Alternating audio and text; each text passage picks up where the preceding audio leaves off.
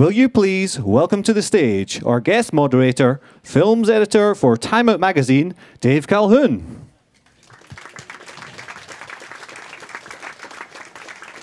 Very good evening, everybody. Welcome to the Apple Store here at Regent Street in London. As our introducer said, we're here to talk about Shame, a new film which comes out here in the UK at the end of the week. And we have the director, Steve McQueen, with us and the writer Abby Morgan. Before I introduce them to the stage to discuss the film, we're going to have a quick look at the film's trailer.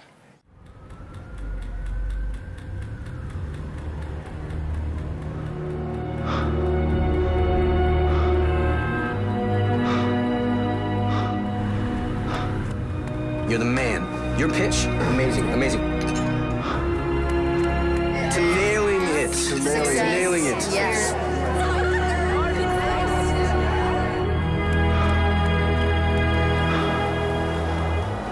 How'd it go last night? Good night. Let's do it again tonight. And my sister's playing downtown somewhere. Can I stay for a few days? You're so angry. That's my boss. Hey, do you want to play? Your hard drive is filthy. I mean, it is dirty. Slowly. I'm trying to help you. How are you helping me, huh? You come in here and you're a weight on me. You're a burden. You want to get out of here? I could take you somewhere. We're family. We're meant to look after each other.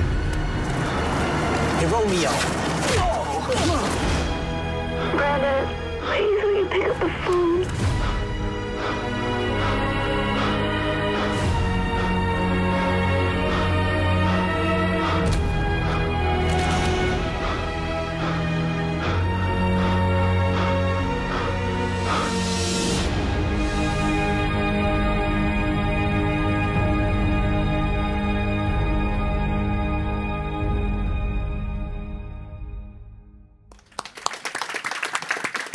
Thank you very much. It gives me great pleasure to welcome to the stage the writer of Shame, Abby Morgan, and the director and writer, Steve McQueen.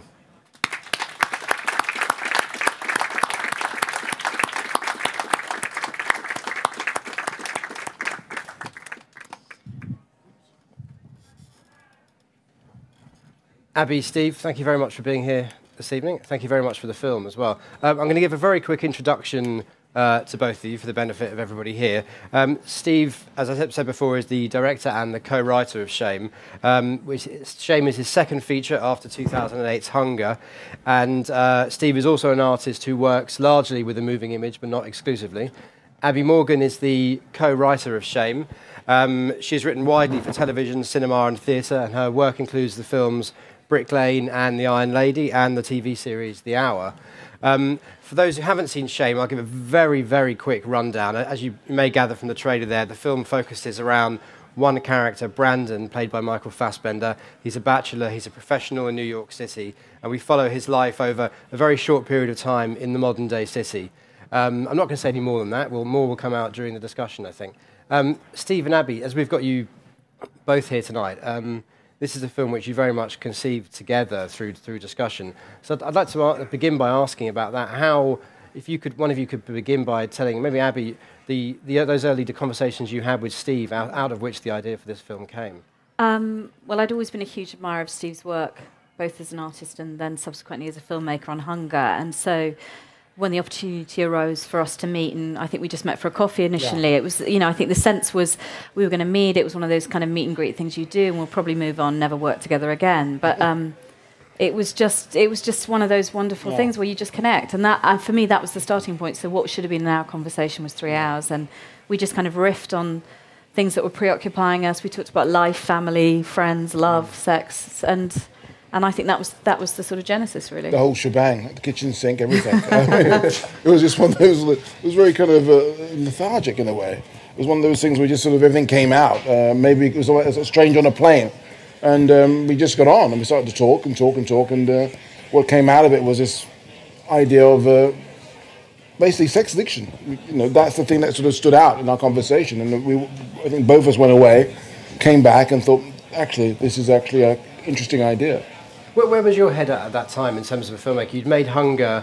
It came out. It did very well at Cannes in 2008. It came out. It won many awards. So I'm imagining you were thinking about what to do as your second film. Did you have, you were obviously looking for a subject, and out of this conversation, Shame emerged. Did you have any strong ideas as to areas you wanted to explore, tones you wanted to explore, anything? Well, were you just very open-minded? I was interested in not having a gun in a movie. It's about things which affect us all, which is sex. And it's just one of those things where, as I say, I thought that is much more familiar with to us than some exotic idea of some sort of chase movie with a gun. I just wanted to deal with things which we were all involved in, rather than something which is so sort of far-fetched in a way. I've read somewhere that, Steve, when Abby first mentioned the idea of sex addiction or a film about sex addiction to you, that your first instinct was to laugh. I'm curious to know, why looking back now, why do you think you had that reaction? Because it's going, I'm laughing now. I'm a bit nervous, but I'm laughing now because, the whole idea was funny. I mean, initially it was funny to me, sex addiction, oh yeah, all right. But then you get to a situation where you find out, in order for a person to get through a day, similar to an alcoholic, this person is downing a bottle of vodka a day. When you realize that someone has relieved themselves, say, 25 times a day, it ceases to become funny. It's kind of tragic.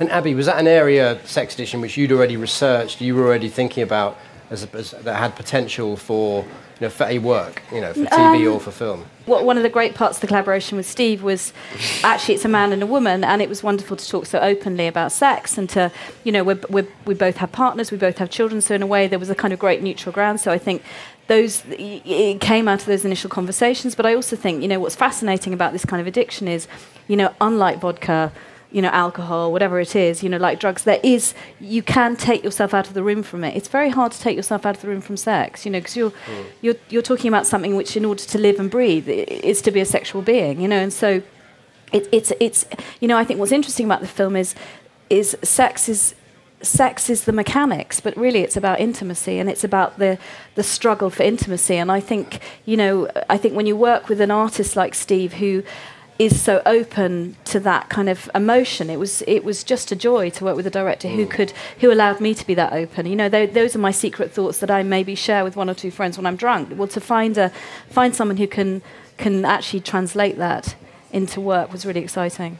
Steve, on one level, I think it is fair to describe the film as a film about sex addiction, but I think that also does it a disservice. I mean, there must have been a point where, after you discussed this subject, you'd researched it, you'd spoken to people, which I know you did, you have to chuck all that research away to turn it into a character study, to turn it into a work of art. Because it can't, a good film can't feel like it's laden with research or laden with an issue, and this doesn't at all. So was there a point where you had to throw that away and take another direction? No, because the character was always in my mind from day one. But the research was of course, we didn't know where we were going at first. It was like sort of walking into a room with all the lights out, and having to sort of, tripping and fumbling our way through the room, trying to find the architecture of the room, trying to find a sort of the geography of the room, because we had no idea. Again, I kept on saying we were like Miss Marple and Columbo, trying to find clues, and then you after a while you got an understanding of your environment.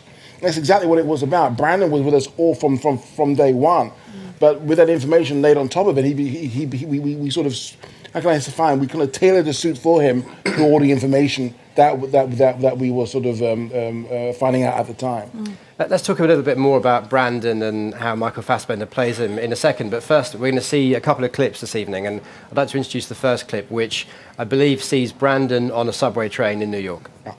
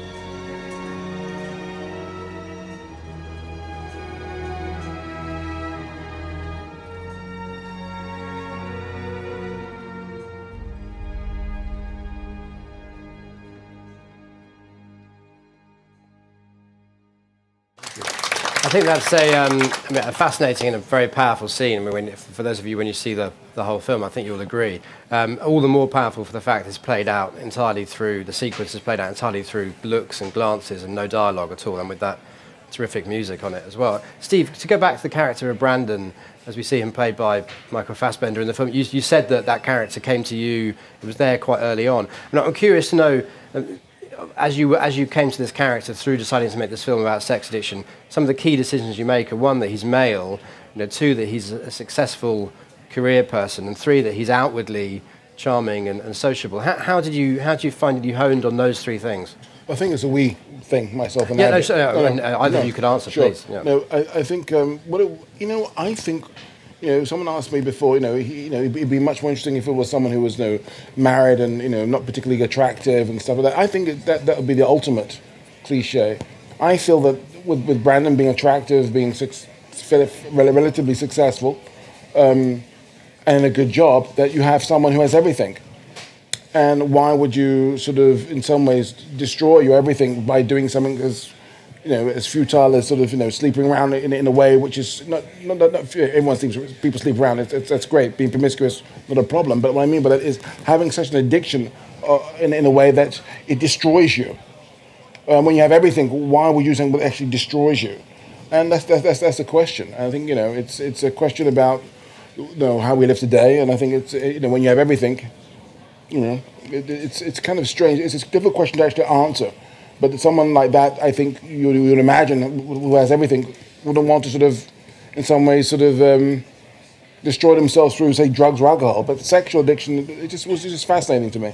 And Abby, did you feel the same, that the fact that he had this outwardly successful and sociable exterior made him much more interesting to explore in terms of the reality of his private life? I think you're just talking about a different film, but I mean, I think from the experience of many of the men that we met, what was absolutely fascinating was that I did go in with a lot of preconceptions, and I think there is the preconception of the man who wants to rebel, who wants to sleep with other women because he's tied to a marriage. And what was fascinating to me were the stories of the men who were married to their wives and desperate to sleep with them but couldn't. They preferred to sleep with a prostitute, or the man, or the successful single man who had it all, or the, the guy who'd lost all his money because he, they were so varied. And so, for me, I think Brandon is a kind of everyman. But Brandon is somehow, I think, a kind of, he's brand new to some extent. He's made his decision. He doesn't want to sort of be in relationships.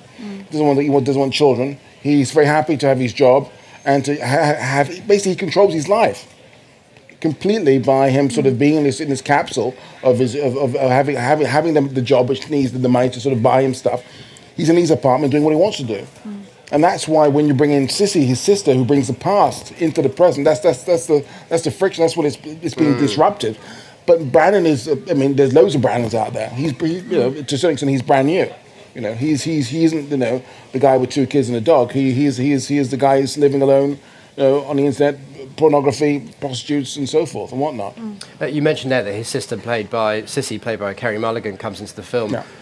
She's one key relationship in the film. Another one is more of a short-term one, when he goes out on a date with one of his colleagues. He invites her out on a date, which feels like he's trying to exercise or normalcy in some way. He's trying to live the life of a regular man, taking someone out on a date, having the conversation, etc., etc., rather than the encounters that we see him having throughout the rest of the film. If we can see the second clip, we'll see him coming to the end of that date. Thank you. Hey, look, touch them. Your head? No.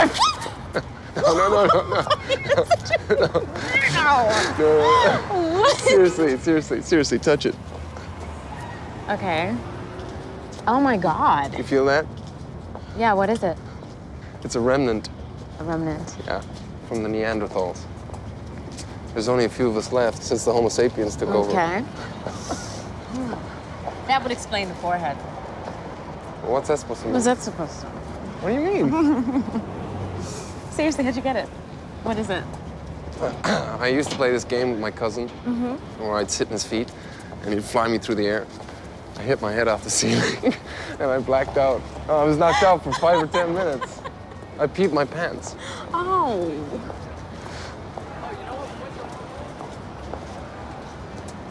If you had a choice to live in the past or the future, and you could be anything you wanted to be, What would you be? Who would you be? Well, I always wanted to be a musician in the 60s. That's cool. Musician? Yeah. The 60s is tough, though. I saw Gimme Shelter recently. You know, the Rolling Stones documentary? Yeah. Kind of seemed like hell. What? Yeah, the 60s would be like the last place I would want to be. No way! Yes! Ugh, chaos. So where would you want to, and what would you want to be? Oh, here, now. That's boring. Fuck you. Okay,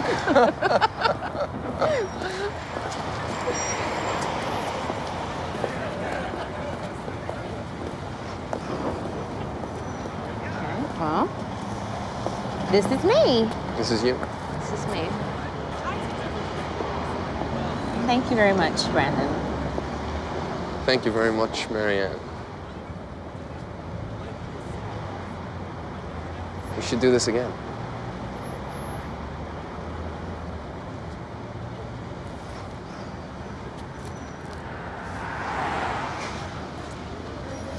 Right.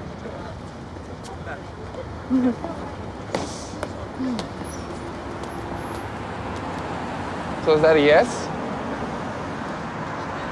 Maybe, yeah.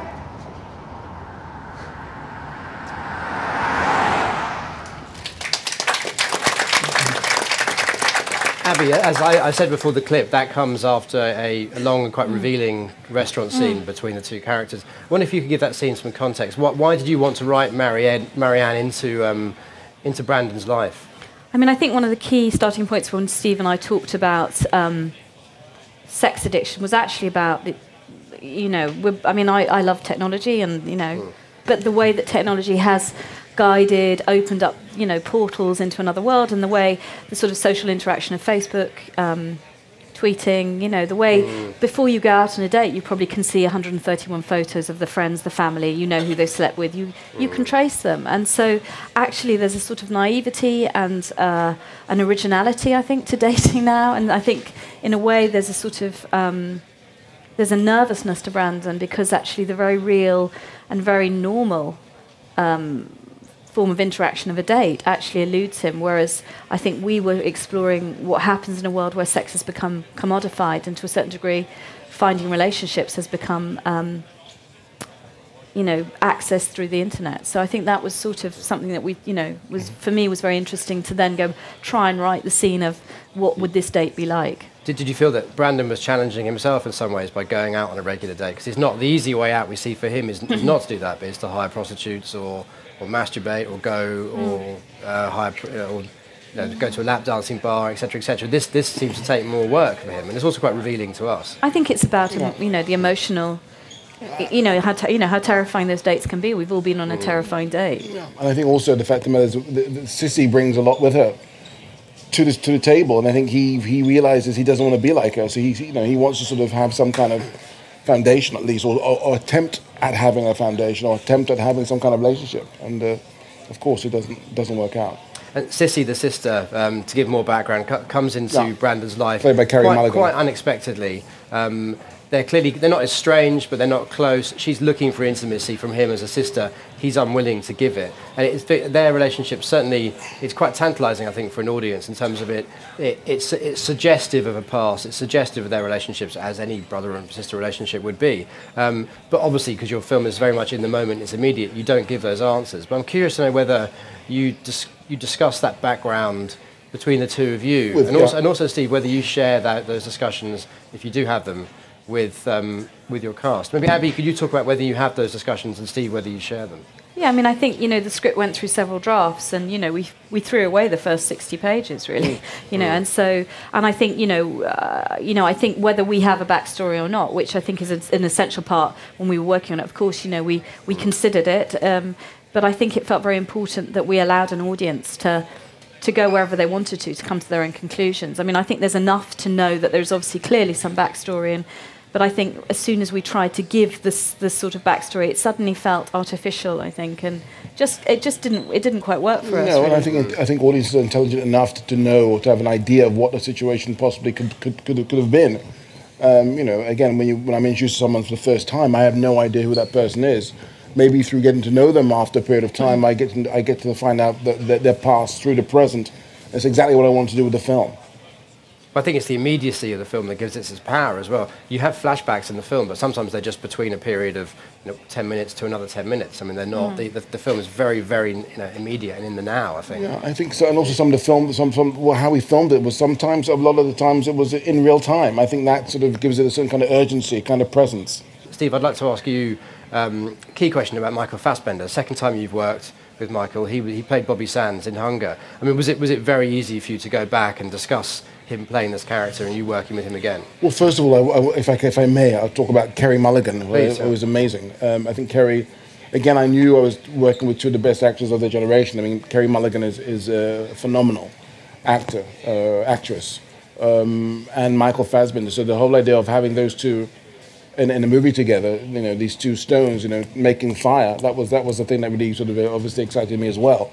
Michael is, it's our second project together. And yeah, he's, I remember meeting for the first time, I didn't like him at all. So who's this guy, cocky guy, auditioning for Hunger? He came back again and he was someone, the lights went on in the room, he was someone else. It's just a journey, it's one of those things where, what I love about Michael is that he is a person who isn't sure of himself in some ways, but is willing to try.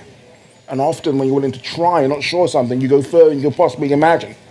And I think that he's gone very, very far, obviously. Mm. And I think that's exciting, when you don't know, but you try and you get there. Wow. And does that mean that when you come back to make a second film with someone, you have a kind of shorthand? You're able to. He understands you more. You know his boundaries, or you know where you can push him to. A little bit. The boundaries. The boundaries are sort of. I don't know if the boundaries are there. I mean, that's only when he starts shouting at me if he does that, or I start shouting at him if he doesn't do it. There are no boundaries to an extent. It's just about you find things out. If it doesn't feel right that way, then you turn the other way. It's just about feeling and finding things out. So. It's one of those things where we are willing to take a risk and we're willing to try and willing to make ourselves look like idiots. But all for making the work sort of into something hopefully interesting. That's what it's all about, getting your hands dirty. Would anyone like to ask a question? I'm interested in the aesthetic of the film. A lot of it's filmed at night and it's got a kind of blue filter effect to it. And when you looked at that street scene from the last clip, the focus is on the characters, and the background is relatively soft focus, but there are lots of kind of lights protruding through, and it's got a kind of dream quality to it, and a kind of immersive quality. And also I noticed the soundtrack kind of resonates, so you're drawn kind of physically into the story. My question is, how do you decide on the aesthetic? I've noticed films have changed since, say, Vertigo, Hitchcock's Vertigo. Well, you're obviously looking at something from the outside, something quite brightly lit. And it seems kind of stagey. But more recently, the characters kind of suck you in and the camera follows the camera, follows the faces. How do you decide on the aesthetic and how do you achieve the aesthetic? Well, it's all about the story. The story, the character and the story dictate to me. And it's also, it's a big sort of... compliment to Sean Bobbitt, the cameraman, who I've been working with for 11 years. I mean, for example, that street scene you just saw, it's all natural lighting. It's all, the lights that are available in the streets, that's how we shot it. So there's no sort of, there's no big rig or lighting procedure. It's all natural light, source lights, street lights, shops lights. But what it is about the aesthetic in some ways, it's all about how, I mean, I don't like to put a stencil onto a subject matter. The subject matter has to tell me what it wants. So, I don't do storyboards, for example. Sometimes I would turn up and we have no idea what to do, but we feel out. The actors would go through their pace, how they feel they'll be in a frame. I maybe redirect them, and then we go, shoot, let's just go for it. It's sometimes, I see something, or we look for something, wow, it's there it is. And you put the camera there. But, for example, very quickly, a very good example of that is somehow... how the sort of architecture and the circumstances dictate the images is, for example, the apartment that Brandon has. It's a very small apartment, and that sort of cramped, claustrophobic sort of space. But at the same time, these huge vistas, meaning the windows, looking out into the open landscape of Manhattan, is a wonderful, interesting contrast of this condensed, but at the same time, this expanse. And that kind of dictates to you sometimes where to put the camera. And in some ways, you're limited, but that limitation is actual freedom. On the back of that question, actually, Steve, how you shot this film in New York? I mean, how, in some ways, New York offers up the infinite in terms of the city. I mean, so what were your feelings about how you wanted to shoot New York? How you wanted to incorporate the city into it? Do you feel you had to have an approach in your mind? What I thought I had to have was ritual. Following Brandon, that was it. Following Brandon, that ritual. I mean, you know, we were very loyal to the geography of the city. I mean, that's it. I mean, a lot of New Yorkers will see, if they know, obviously, they will see, hopefully see the film, or have seen the film, they'll see that it's very loyal to the geography. How he would travel to work, how he would walk, you know, come off the train to go home and so forth and whatnot. I just wanted to be very loyal to that. It's like Tai Chi. All you got to do is just follow it. And it can be poetic at the same time, but just by being loyal to the city. Doesn't it, you know, even the ugly bits are beautiful, you know? So it's about being loyal to Brandon City. It's about knowing what Brandon City is and then being loyal to that and following that through. Yeah, his rituals, for sure. Sure. What made you shoot it in the States? Were there some sort of clauses on that, or why didn't you shoot it in the UK?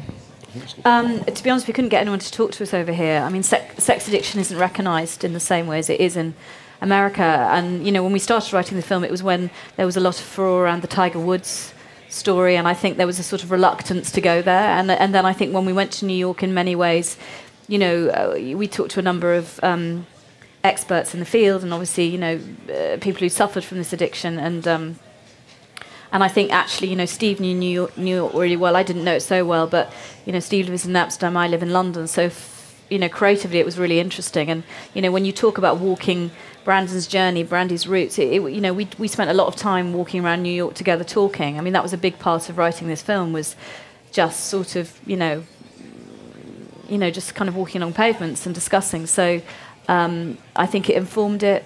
You know, I think it informed the writing as well.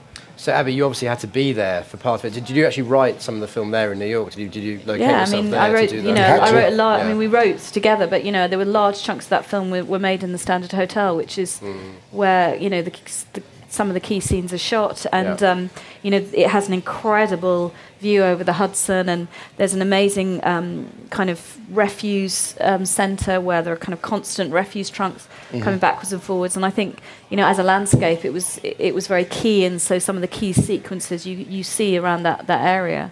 So. And one last question about New York, actually, Steve. I mean, you cast an Irish actor, Michael Fassbender, and a British actor, Carey Mulligan, to play these parts. Did you feel that actually in some ways stresses the, you know, the outsider nature of everybody in New York? I mean, everybody's an immigrant to New York in some sense. People are passing through, whether it's over several generations or in the past 6 months. I mean, in some ways, do you think it somehow adds to that sense? Absolutely. Often the case when you've got a character in an American film, a New York film, it's a New Yorker or whatever. It's American rather. And I thought, wow, why not? Why does he have to lose? Why does Michael lose his accent? Why?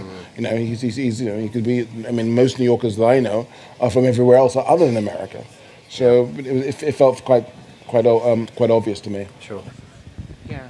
Yeah. Two questions. Firstly, the scene we saw, like in the underground. I was just wondering if that was actually filmed in the underground, and if it was the actual logistics in doing that, because it sounds like that might be a logistical nightmare. And secondly, what's Steve's plans in the future? I mean, have you got any other films in the pipeline? Good question. So Subway and your future plans? The Subway was quite difficult, but the authorities were extraordinarily helpful, really helpful, and that was a big day. I think we had like 300 or 400 extras, and that was a big day. And it was a bit mind-boggling at first because the biggest scene I ever shot. So it was myself and Sean Bobbitt and all the crew were there. So it was one of those things where I had to get my head around it a little bit. You know, subways, we could only go 2 stops and get off and come back on and, you know, whoa, you know. So my head was spinning for the first 3 hours, my head was spinning, and then I got a grip of it. But it was just wonderful that we were allowed to sort of shoot on a real subway. And again, that's a part of the ritual, you know, and that's a part of the situation where, for example, the lady on the train, and not to spoil it for people who haven't seen it, but we see her again at the end of the movie. It's not that coincidence, because those coincidences happen in New York very often in this grid system and, of course, commuting, as we all do here. As far as what I'm doing in the future, I'm making a film called 12 Years a Slave with Chiwetel and Michael Fassbender and Brad Pitt. I'm shooting that in the summer. Before we wrap up, Abby, I think it's only fair to ask the same question to you about your future plans. You do have the film of your script of The Iron Lady in cinemas now in the UK. And I'm doing a new film about Charles Dickens' secret love affair with Ray Fiennes, and I'm writing the second series of The Hour, which is shooting at the moment. Excellent. I'm going to wrap up there. I want to thank Steve McQueen, Abby Morgan, and thank you for coming along. Thank you very much.